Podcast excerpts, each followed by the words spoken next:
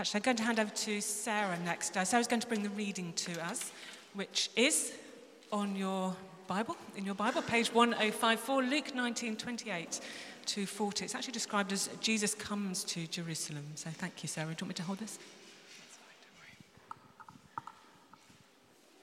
So that's Luke 19, verses 28 to 40. Jesus comes to Jerusalem as king. After Jesus had said this, he went on ahead, going up to Jerusalem. As he approached Bethphage and Bethany at the hill called the Mount of Olives, he sent two of his disciples, saying to them, Go to the village ahead of you, and as you enter it, you will find a colt tied there, which no one has ever ridden. Untie it and bring it here. If anyone asks you why you are untying it, say the Lord needs it. Those who were sent ahead went and found it just as he had told them. As they were untying the colt, its owners asked them, Why are you untying the colt? They replied, The Lord needs it. They brought it to Jesus, threw their cloaks on the colt, and put Jesus on it. As he went along, people spread their cloaks on the road. When he came near the place where the road goes down the Mount of Olives, the whole crowd of disciples began joyfully to praise God in loud voices for all the miracles they had seen. Blessed is the King who comes in the name of the Lord. Peace in heaven and glory in the highest. Some of the Pharisees in the crowd said to Jesus, Teacher, rebuke your disciples. I tell you, he replied, if they keep quiet, the stones will cry out. Thank you very much, Sarah. Um, just to introduce myself, my name is Kate. Um, I'm one of the incumbents um, from St Andrews, and it's a real privilege to, to make my spiritual home here with you. And I have to say that the, the sheer faithfulness of those of you that have kept the church going over the many years up until now is, I find, very humbling. So, um, so thank you for doing that. Um, my son is also here, Othi, who's pushing the buttons today and has a, a brilliant taste in t shirts. So do ask him about that one. Um, Othi is saddled with two older sisters who are both normally away at university at the moment, but um, I'm afraid to say they have decided that their base is back at St Andrews. So, um, we're kind of a divided family at the moment, aren't we? But we cope. Um, so, now, my trip, my, the, the, the, journey I did not like doing, if we could just, yeah, thank you, Arthur, um, started with those lovely words, which I'm sure bring gladness to anybody's hearts. Well, Mrs. Carrow, I think it's time that wisdom tooth came out. And I, I'm, I'm a bit of a coward when it comes to the dentist. Othi's fine. You can poke or anything into Othi, and he doesn't mind at all. But I, I'm a bit of a coward when it comes to the dentist. So, and then he's saying, he carries on. Um, he says it's not quite straightforward. You see, the roots look as if they go into the sinus. So if we pull it out, then there's going to be a hole in your face, and then you'd have to go to hospital and get it filled. By which time, I'm, I'm kind of at um, this position. Um, and, and, and then he says. Um, and, and then, yeah, it might take a few months before they can fit you into hospital, so it might get infected and all the rest of it. But we have got a partner dentist over in, over in Marlow who, who could probably fit you in in a couple of weeks and, and, and, and do it straight away, and all in one job. So at which point I'm, just do it. Um, but then Christmas came along. So I had to park it for a few days, but then eventually the day comes when I have to face to this particular journey. Um, and I'm not very keen on going to the dentist at the best of times, let alone when there's something going to happen in my head. Um, so I had to go through a whole series of little measures. Okay, I had to buy myself a chocolate bar and I left it on the side in the kitchen. And when I get back to the house, I can eat that chocolate bar and it'll all be over. Okay, and I'm in the car. I said, next time I sit in the car on the drive, I will be back and it will be over driving way over to Marlow. Next time I, am on the Marlow Hill, it'll be over. Next time I'm parking in this car, next time I come back to this car park in 45 minutes, probably, it will be over. Um, and then I'm walking through Marlow, and then there's these coffee shops around, and there's all these amazing, all these people having, having fun, drinking their chocolate and laughing. And I'm thinking, how can they possibly do that when I'm going to have a wisdom tooth taken out that might leave a hole in my face? Um, and, um, and then I get to the dentist, and I'm kind of, Next time I step across this door, it will all be over. Um, and of course, I get in there. Um, it takes two minutes. Okay, he, he everything's anaesthetized. Two minutes, the job's done, and I'm out. There's no hole in my face, nothing. I don't even get a bruise, so there's no sympathy, and um, nothing to say. I had this major experience, and, and I don't actually even need any paracetamol or anything afterwards. Mm-hmm. So it was a complete anticlimax. It still needed several hours for the adrenaline to subside, so I still went home and ate my chocolate. And collapsed because they'd already they'd said to me, don't, don't do anything else the rest of the day, just, just make it quiet, don't go to work, sit down. You know, and I had my paper and my chocolate bar all lined up together, and I did. And it took me the rest of the day to get over this complete non event. Um, anyway, but what we're looking at today is something a bit different to that, isn't it? We're looking um, Palm Sunday, we're looking at a journey that Jesus made which is um, so significant that all four gospel writers talk about it. Um, they, we're looking at Luke's version today, but they all add a little bit extra, so we will bring in references to the other um, gospel writers in the meantime. But just to give a little bit of context to the journey, okay? Um, that's a bit small, sorry. Um, shortly before Jesus sets off on this journey, he'd raised Lazarus from the dead. This had caused quite a stir. People were, were talking about this, the crowds were talking about it, and the religious, religious leaders did not like this one bit. Um, so they had already plotted his fate and they had issued instructions saying they wanted information about where he was. So Jesus and his disciples had actually withdrawn to a quiet region. They'd gone off the radar for a little while. But then he'd come back onto the radar um, with a, a, meal with Mary and Martha. Jesus' feet had been anointed during that meal, and the crowds had worked out where he was and are talking about him. And this is on the, the run up to um, Passover. And then from that meal, um, they then set out on foot to go up to Jerusalem. So this is Jesus beginning his journey up to Jerusalem for the Passover and for his final, final week on earth. And during that journey, um, he actually took, this is um, words from Matthew, he, he took his disciples, on their way, he took his disciples to one side and he warned them this. He said, We are going up to Jerusalem, and the Son of Man will be delivered over to the chief priests and the teachers of the law. They will condemn him to death, hand him over to the Gentiles, to be mocked and flogged and crucified. And on the third day, he will be raised to life. So he is very, very clear about what lies ahead of him. Even if the disciples haven't got that he's referring to himself, um, he is very clear. And I wonder if you've ever thought about the fact that actually, as a carpenter, Jesus would have been very, very well aware of the combination of hammers and nails and wood. So he would have been under no misapprehension about what crucifixion was going to feel like. So, what does he do? Well, he plans he knows, he's got the script, he knows what he's got to do. Um, scripture has foretold it. It says, Rejoice greatly, daughter Zion. Shout, daughter Jerusalem. See, your king comes to you, righteous and victorious, lowly and riding on a donkey, on a colt, the foal of a donkey. So he knows he has to fulfill this on this journey. So if we read the, the account that Sarah just read for us, um, don't worry, I'll, I'll, pick out the bits. Okay, he plans meticulously. He talk about this. He, you know, um, he's been talking to disciples. He's going on ahead, going up to Jerusalem from that meal. As he approached Bethphage and Bethany at the hill called the Mount of Olives, he sent two of his disciples, saying to them, "Go to the village ahead of you, and as you enter it, you will find a colt tied there, which no one has ever ridden. Untie it, bring it here."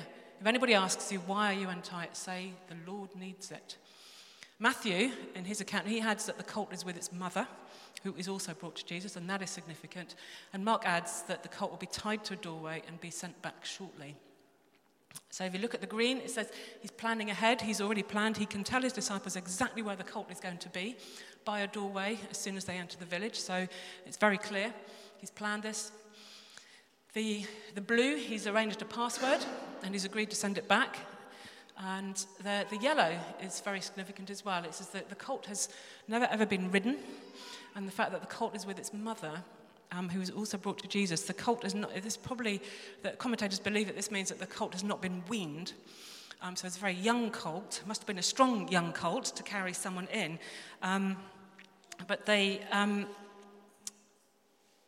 it, it, the, the, commentators also suggest that this means that the colt is suitable for a sacred purpose, the fact that it's not been unsullied or made unclean by being ridden or used for another purpose. So this is a pure colt that a, a, a sacred leader is allowed to ride.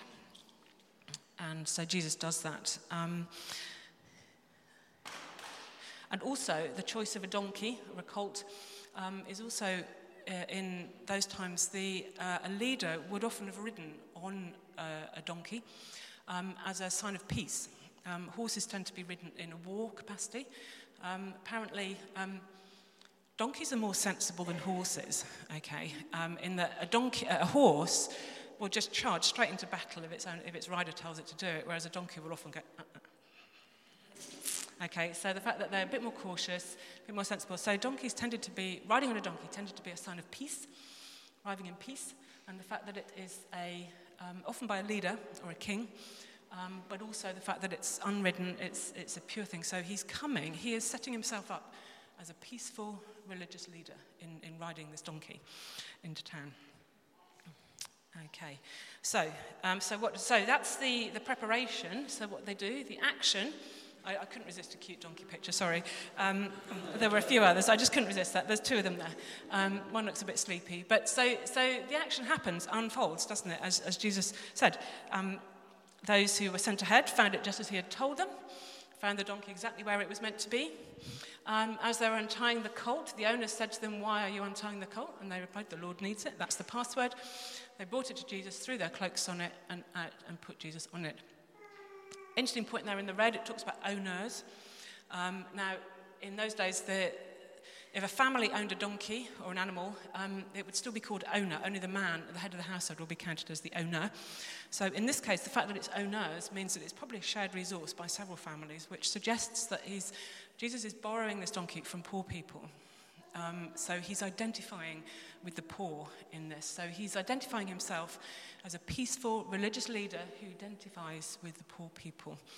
Um, come in, and that's probably why he made the, the, promise to send it back afterwards, that he was going to make sure it got back there.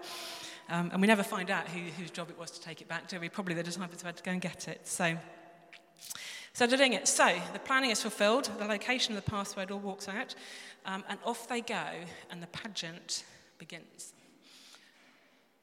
So they're going down from the Mount of Olives. This is probably this is a modern view from the Mount of Olives. Um, so as he was going down, Jesus would have seen a, um, a more historic version of, of, that view. So if you, if you imagine, this is a bit like, at this point in the journey, this is a bit like going down the Amersham Hill, back up the Marlow Hill. Um, it's not a long journey, it's only about two to three kilometres. And you can imagine if someone, as a group of people on the, on, the, on the Marlow Hill, start shouting and screaming and making a bit of a spectacle, you can see it. I live at the top of the um, Amersham Hill, so I can see what goes on um, on the Marlow Hill. And um, so that would have been quite a visible spectacle. So people over there, where you see the temple is, would have been able to see a, a rabble coming down um, from the Mount of Olives.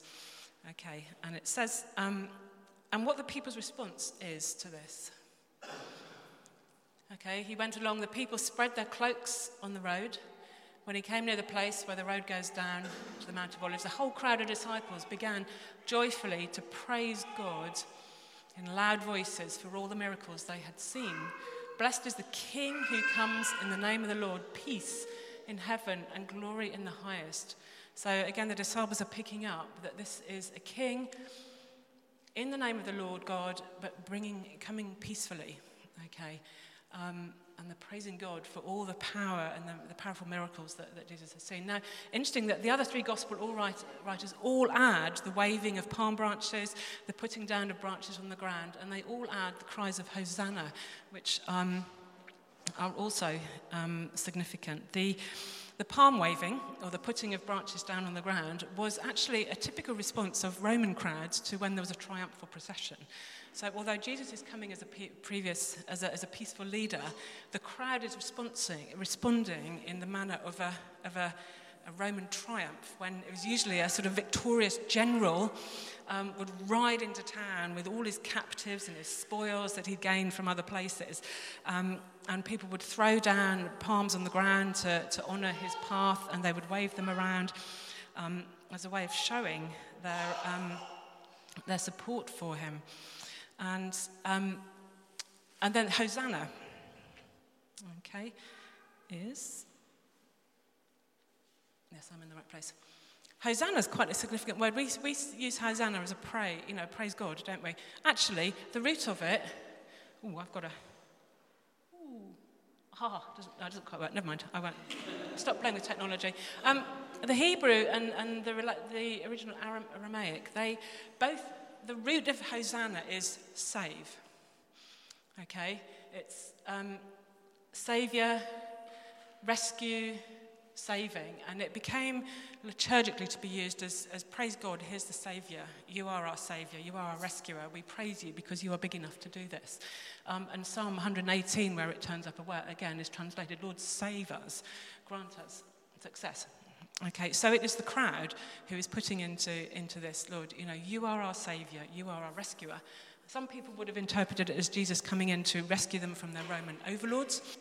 Um, other people would have later, retrospectively, seen it as a reference to the fact that Jesus was coming as our Saviour um, to mankind. The upshot basically is that this is Jesus arriving on the scene for the final sort of denouement of his life on earth. Okay. Now, the Romans, you probably noticed in the account, the Romans don't really seem to bat an eyelid about this kerfuffle that is going on because actually, in their line, line of thought, this is not that big a deal. It's just the Jews getting up to something, um, having a bit of a celebration. Um, it's not really something for them to worry about. But the religious leaders are very worried about this. Um, because obviously they've already got a death threat out on him. They, you know, the ticket's on his head. They're looking for him, and here he's coming in a huge pageant. Okay, and then they get to Jesus. They say, Right, you rebuke your disciples, you stop them doing that. And he replies, I tell you, if they keep quiet, the stones will cry out. Now, that's, um, again, picking up from Old Testament, that's kind of an idiom, which is basically saying, you know, if, even if you try and gag this, the word will out, okay, that Jesus the Saviour has arrived. Um, so there's no point. So basically, the stage is set now. He's arrived. Um, not, nobody else knows. Jesus will know that this is his final week. He's been trying to tell his disciples this is his final week, and it's to be continued in next week. Oh, as I know John is leading several services this week, and we all know how it unrolls, doesn't it? But I wonder um, what we're going to do in our after this. Sorry, yes, that's got slightly out of sync. Um, I just wanted in our groups um, after this to have a little think about what Jesus was thinking in the middle of all this. It looks like a really, on the face of it, it looks like a really, really happy, wonderful time, doesn't it? The crowds are um, praising him, welcoming him. But, but let's have a little think. What, what do the records tell you about Im- immediately what happened?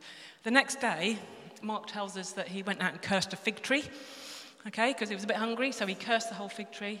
Um, then he goes on, he starts turning over the tables in the temple from the, the money changers. And then later in Gethsemane, we hear him saying these words, which actually John tells us he also says just pretty soon after he's arrived in Jerusalem. He says, Now my soul is troubled. What shall I say? Father, save me from this hour.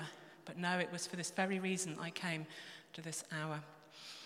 So I, you know, if that was a human being that you're talking about, you kind of think there's a bit of stress going on there, isn't there? So I think I think it is fair to say that um, Jesus knew exactly what he was going into. It's very, I find it very humbling to think that even though he was being paraded as this amazing king, um, he actually found it distressing to go through this. Okay, and this is not exactly a quick trip to the dentist that turns out to be an anticlimax with full anaesthetic. This is, he's going to face the worst kind of death possible with no anaesthetic at all. Um, and not only that, not only has he been nailed to the cross and died, he's then got to go down and spend his three days doing who knows what on behalf of our eternal souls. So I just think, I just wanted to bring that aspect to it as a, a little thought provoker for us as we think about this week ahead. Okay, what is Jesus going through on this journey and the week ahead? Um, so we're going to, um, I think we have a little bit, do we have a bit more time in do we, groups now? Yes, we do. So did I give, yeah, I'm just going to pray for a moment, and then in your groups, do have a think about these questions. Does, does what we've talked about this morning give any, change any different, change your attitude or your feelings about what Jesus went through on our behalf on this particular journey? And also, are you facing any particularly tough journeys at the moment?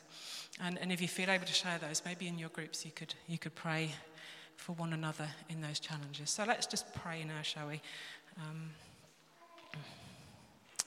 Heavenly Father, as we think about Palm Sunday and how, on the one hand, the crowd were ecstatic and delighted to see you, wondering what was going on, thought you were coming to, to save and to rescue, which indeed we know you were, but not in the way that they thought. And yet, in the middle of it, you were facing the most difficult human journey possible and facing it with full knowledge of what was ahead of you. We thank you, Lord, for what you did on our behalf, um, facing up to this journey, going through with it, fulfilling your destiny on this earth, and for what that has now meant for us in the future, Lord. Amen. Amen. So, so do share with one another. And, um, thank you.